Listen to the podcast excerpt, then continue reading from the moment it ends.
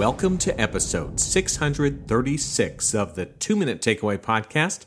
Hi, I'm motivational keynote speaker Ken Okel.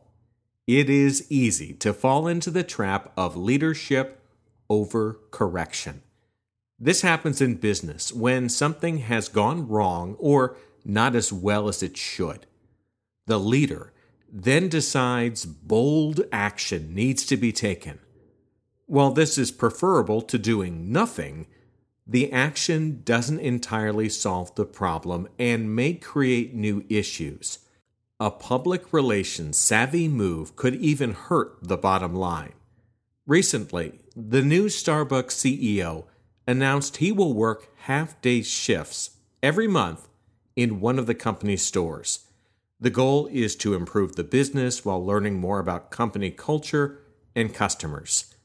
Let's use this announcement as a starting point for leadership over correction. First off, stick to what you do best. While it's good for leaders to understand the challenges and opportunities faced by different levels of an organization, it is possible to do too much of a good thing. The new Starbucks C E O has already earned his barista certification, which requires forty hours of training in stores. Now, he'll be spending time every month working a half day. That makes me question, at a certain point, will he have learned everything he can from the store experience? And will repeating the process every month lead to new revelations? Some see the announcement as part of an effort to improve employee relations and help grow the company. I feel the ongoing repetition of the half-day shifts is a leadership overreaction. Do it a couple times a year and repeat annually. But beyond that, I start to question whether the frontline experiences are good use of time. A leader doesn't have unlimited time, and you have to be careful how much of it you invest in tasks that are fun and rewarding, but don't contribute to the key parts of your job. In the Starbucks case, are those extra shifts going to grow the business and take better care of employees? Will repeatedly showing your skill at making lattes improve the bottom line or employee compensation? Next up, does it undermine the chain of command? At companies like Starbucks, there are people who oversee things like employees and the store experience. While it's good for the leader to have an awareness of problems, when is the boss doing the job of people they've hired to do that job? Perhaps they don't have the resources they need to make changes. Having the boss jump into their areas and try to solve problems will likely weaken the chain of command. And if this happens repeatedly, will good employees leave because they feel like they're being undermined? Or will some stop innovating, expecting the boss to swoop in and solve their problems?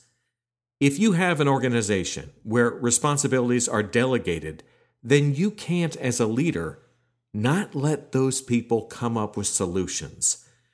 You're not required to follow them, but the people need to be allowed to do their jobs. An effective leader can't do everything. Let's move to the one bad apple problem. In many businesses, there are policies that govern things like working from home. These rules work well for almost everyone. But then, there's the employee who abuses the privilege and performs poorly. What can happen next is a leadership overcorrection. Frustration with the bad employee results in a policy change for all. Basically, the one bad apple changes the entire bushel. Maybe the policy needed to change, but is it possible the organization hired a dud and rather than admit the mistake, decides to change something that was otherwise working? In organizations, you're going to have your share of bad employees or employees who are supervised poorly. Don't let their legacy negatively impact those who follow your rules and perform well. Instead of this kind of leadership over correction, spend more time reviewing your hiring processes. Want to find out if I am taller on stage?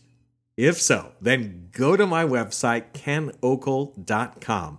While there, you can read some of my articles, you can watch some clips of me on stage, and you can sign up for my three-part course. It's free.